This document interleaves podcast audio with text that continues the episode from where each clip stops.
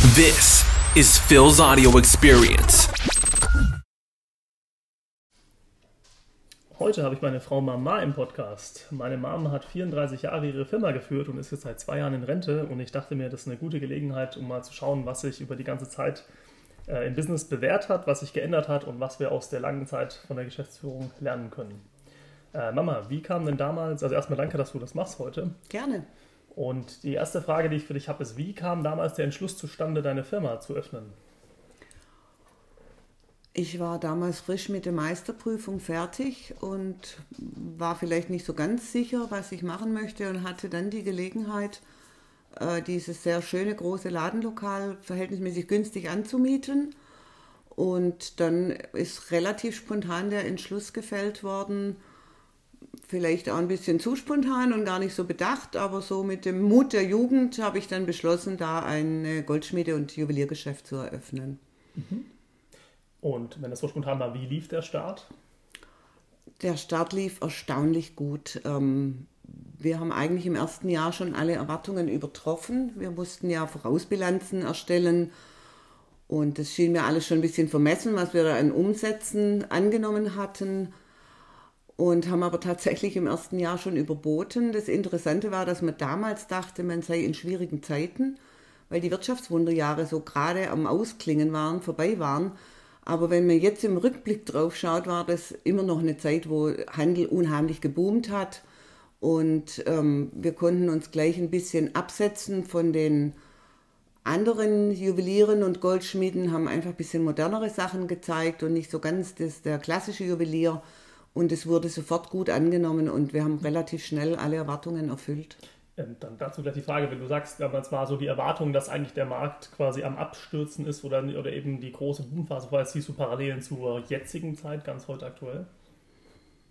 Also auffällig ist natürlich, dass man von so einem hohen Niveau kam, dass man eine recht gute Zeit quasi als schlecht bewertet hat. Ich meine, kleine Krisen hat es immer wieder gegeben auch während der Wirtschaftswunderjahre. Also ich erinnere mich auch an die Firma meiner Eltern, wo es auch manchmal Rückschritte gab, weil einfach die Arbeitslosigkeit stieg oder irgendwelche anderen Dinge waren und äh, dann Umsätze rückläufig waren. Aber es schwankt einfach immer und ähm, Jetzt ist die Zeit im Handel natürlich eine ganz andere, weil einfach ganz andere Faktoren dazugekommen sind, wie Internethandel und und und. Mhm. Auch das Sterben der Städte macht den Kollegen jetzt zu schaffen, mhm. kann man einfach gar nicht mehr vergleichen. Ähm, was würdest du denn sagen, mal damals die Erfolgsfaktoren, dass es so gut lief? Also zum einen wahrscheinlich, dass ich ähm, mit meinem jugendlichen Optimismus so sicher war, das kann gar nicht scheitern. Mhm. Und offenbar das Sortiment eben auch die Kunden angesprochen hat, die wir nachher als Stammkunden hatten. Und ich denke immer, jeder hat so einen bestimmten Kundenkreis, ähm, der für ihn richtig ist. Und da habe ich wahrscheinlich auch das Glück gehabt, dass das relativ schnell gelungen ist, dann die Leute anzusprechen, die dann auch später wirklich sehr lange und sehr treu waren und immer sagten, ach, bei euch findet man immer was Schönes zu kaufen. Ähm, das war sicher auch ein großer Glücksfaktor dabei. Mhm. Was ist denn für dich das Wichtigste im Umgang mit Kunden? Absolute Kundenorientierung. Das war bei uns wirklich immer oberstes Gebot. Was bedeutet das für dich konkret? Der Kunde ist König. Also der Kunde hat einen Wunsch. Ich versuche nie ihm irgendwas aufzuschwatzen, sondern versuche herauszufinden, was er tatsächlich möchte. Es war zu der Zeit oft auch noch sehr üblich, dass man Kunden im Laden, wenn sie gehen wollten, Druck gemacht hat, um doch noch mit Gewalt irgendwas zu verkaufen. Und bei uns war von Anfang an die Maxime, wenn wir merken, ein Kunde möchte gehen, dann halten wir ihm zur Not sogar die Tür auf. Denn ich denke nichts Schlimmeres, als wenn der Kunde kauft und das Gefühl hat, äh, er ist quasi gezwungen worden, sondern wir wollten eher, dass er mit dem guten Gefühl rausgeht, ah, hier kann ich auch mal nur zum Schauen kommen, weil der Kunde wird wiederkommen. Hm, dann nochmal zurück zur Gründung allgemein. Was wird, oder zum Start, was würdest du nochmal genauso machen wie damals und was würdest du komplett anders machen, wenn du nochmal starten würdest? Ich glaube, im Prinzip würde ich gar nichts anders machen. Also ich würde es mir heute im höheren Alter gar nicht mehr trauen, weil ich bin damals sehr couragiert zur Bank marschiert und habe äh, mitgeteilt, dass ich einen sehr großen Kredit benötige, weil ich eine Firma eröffnen möchte. Da würde ich heute wahrscheinlich mit sehr viel mehr Vorbehalten dran gehen Und ich habe mir damals auch nicht so viel Gedanken darüber gemacht, dass es scheitern könnte. Denn äh, mir ist irgendwann klar geworden, wenn es scheitert, so quasi mit irgendwo arbeiten gehen und die Kredite abbezahlen, das, das wäre niemals gelungen. Also es war klar, es muss funktionieren. Und ich denke aber auch, dass diese innere Überzeugung einfach geholfen hat. Was waren so, würde ich sagen, die wichtigsten Punkte, wenn man das überhaupt so schnell zusammenfassen kann, die du in der ganzen Zeit als Geschäftsführerin gelernt hast? Also generell jetzt nicht nur über die Gründung, sondern auch über, wie ja, man so ja. eine Firma führt, wie man die aufbaut, wie man die am Leben hält. Schwer zu sagen, aber ich denke, eigentlich lernt man auch mit der Zeit mit, mit Krisen umzugehen. Also es gab ja später auch Jahre, wo es sehr schwierig war, wo ich dann einfach auch gemerkt habe, wie viel schwerer es ist, ein Unternehmen zu führen in schwierigen Zeiten. Auch wenn das Unternehmen mal nicht ganz so gut dasteht, weil es einfach von der Wirtschaftslage so war. Die ersten Jahre, da hatten wir so Rückenwind, dass das gar kein Thema war. Und da fällt eine Fehlentscheidung auch nicht so ins Gewicht. Also wenn es so gut läuft, dann kannst du falsche Entscheidungen fällen und es wird aufgefangen. Und wenn es aber eng ist, dann ist es einfach wichtig, keine allzu falschen oder zumindest keine teuren falschen Entscheidungen zu fällen. Aber es hat mir über die Jahre gezeigt, dass es einfach immer irgendwie geht. Und wie würdest du sagen, also wie war dein Prozess, um sicherer zu stellen, dass Entscheidungen richtig sind? Oder wie hast du es quasi vermieden, große Fehlentscheidungen zu treffen?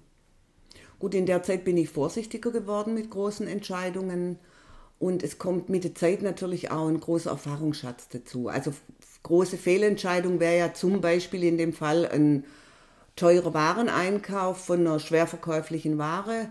Und da kriegt man im Laufe der Zeit immer mehr ein Gefühl dafür. Und man wird dann auch etwas, also wenn die Zeiten nicht so sind, ähm, dass man sagt, es ist egal, ich kann es probieren und ähm, das, das macht die Firma nicht kaputt, wenn es falsch ist, man wird dann einfach vorsichtiger. Mhm. Was würdest du sagen, ist der Unterschied im, äh, ich sag mal, im Mindset und im Führungsstil in guten und in schlechten Zeiten? Also wie hat sich das bei dir geändert? Eigentlich waren die schlechten Zeiten einfach herausfordernder. Also ich würde gar nicht sagen besser oder schlechter. Man ist ähm, einfach sehr viel konzentrierter, fokussierter und überlegt seine Entscheidungen und es ist jeden Tag eine Herausforderung dann, aber es klingt jetzt ein bisschen blöd, aber ich möchte was sagen, es hat auch Spaß gemacht. Hat sich da in deinem Führungsstil was geändert von vorher, also zu, von guter Zeit zu schlechter Zeit? Gute Führungsstil hat sich wahrscheinlich insgesamt über die Jahre verändert, zumal ich auch, als ich anfing, ja sehr jung war. Ich war 26, als ich gegründet hatte. Und da hat man auch noch eine große Unsicherheit. Ich hatte ja viele Mitarbeiter, die wesentlich älter waren als ich. Und mit der Zeit hatte ich dann aber einfach ein, ein, Team, mit dem ich sehr, sehr gut arbeiten konnte. Ein kleineres Team später, aber ein, ein tolles äh, äh, Betriebsklima und auch Mitarbeiter, die mich gut unterstützt haben. Ich habe auch nie Angst davor gehabt, sehr gute Mitarbeiter einzustellen. Ich glaube, dass das auch ein ganz wichtiger Punkt ist. Manche fürchten, dass der Mitarbeiter mehr weiß als er selber. Und ich war immer froh, wenn ich Mitarbeiter hatte, die sich in bestimmten Bereichen oder wo auch immer besser auskannten als ich, weil das einfach ein, ein riesen Wissenspool ist, auf den ich dann zurückgreifen konnte. Und so hat sich das im Endeffekt verändert, dass halt das Team dann so gewachsen ist im Laufe der Jahre. Wie würdest du sagen, hat sich insgesamt das Geschäftsleben seit 1986 verändert? Also wie hast du so die lange Zeit wahrgenommen? Was waren so die großen Strömungen über die Jahrzehnte? Eigentlich wurde es im Laufe der Jahre immer schwieriger. Ähm, großer Einschnitt war schon mal die Öffnung ähm, von dem Ladenschlussgesetz, weil das für uns in der Kleinstadt schon mal ein Einschnitt war, weil dann äh, viele Kunden einfach doch in die Großstadt gefahren sind, weil sie eben wussten, es ist bis acht oder bis zehn offen. Und der zweite Einschnitt war dann, ähm, als die Online-Verkäufe zunahmen. Also es gab viele Faktoren, die quasi die Lage in der Kleinstadt im Laufe der Zeit immer schwieriger gemacht haben. Ähm, aber es hat sich gezeigt, dass man einfach so gut es geht halt sich anpassen muss daran. Wir haben ja selber auch online verkauft, haben das zum Teil auch mit dem eigenen Online-Shop äh, probiert, was aber nicht so funktioniert hat und haben dann eben über eine große Plattform mitverkauft.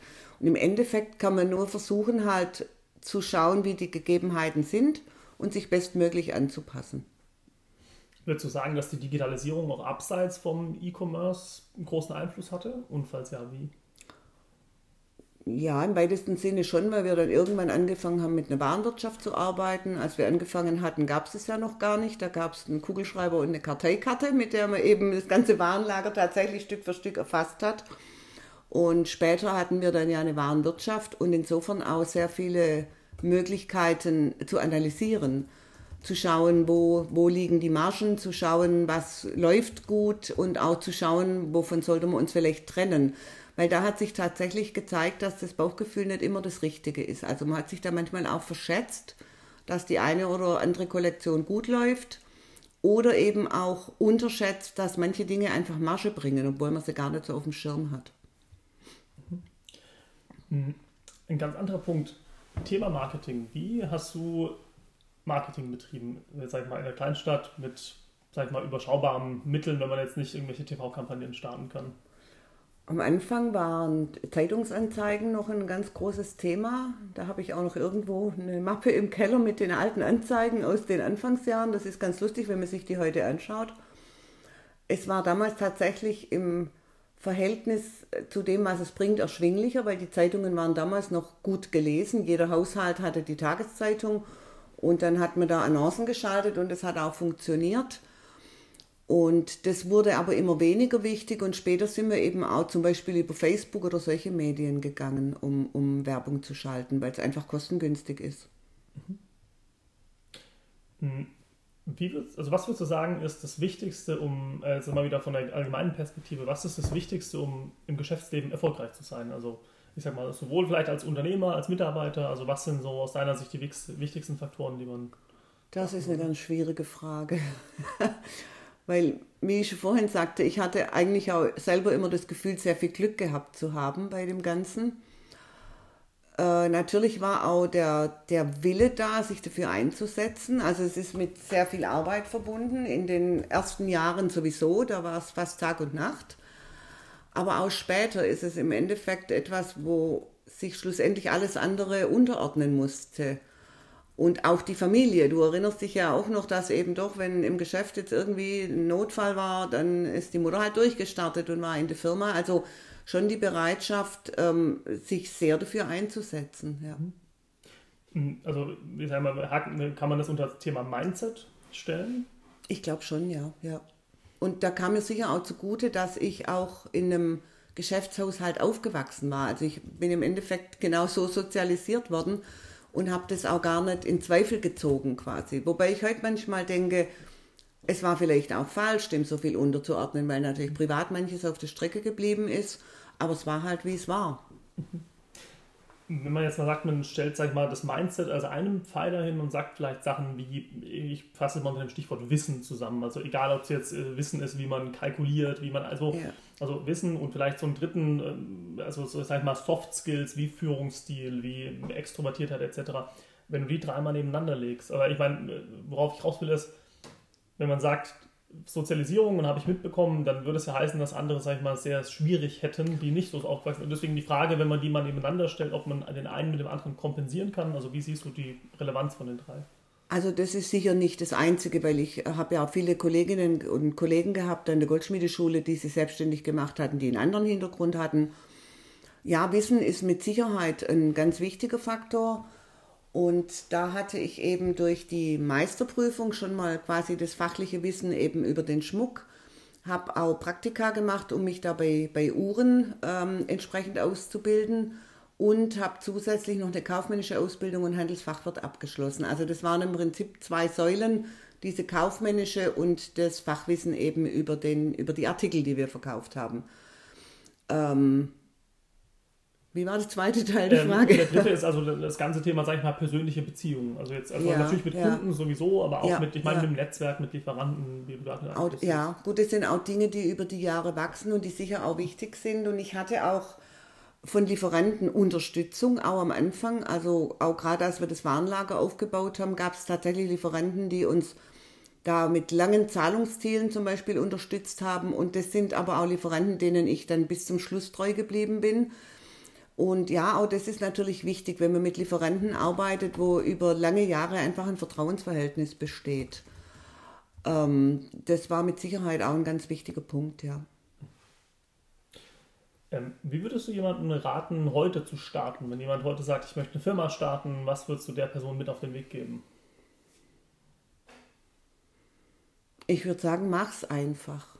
Weil, wenn ich so zurückdenke, habe ich gar nicht so sehr die Risiken abgewogen damals, sondern es war die Begeisterung, das zu machen, der Wunsch, selbstständig zu sein.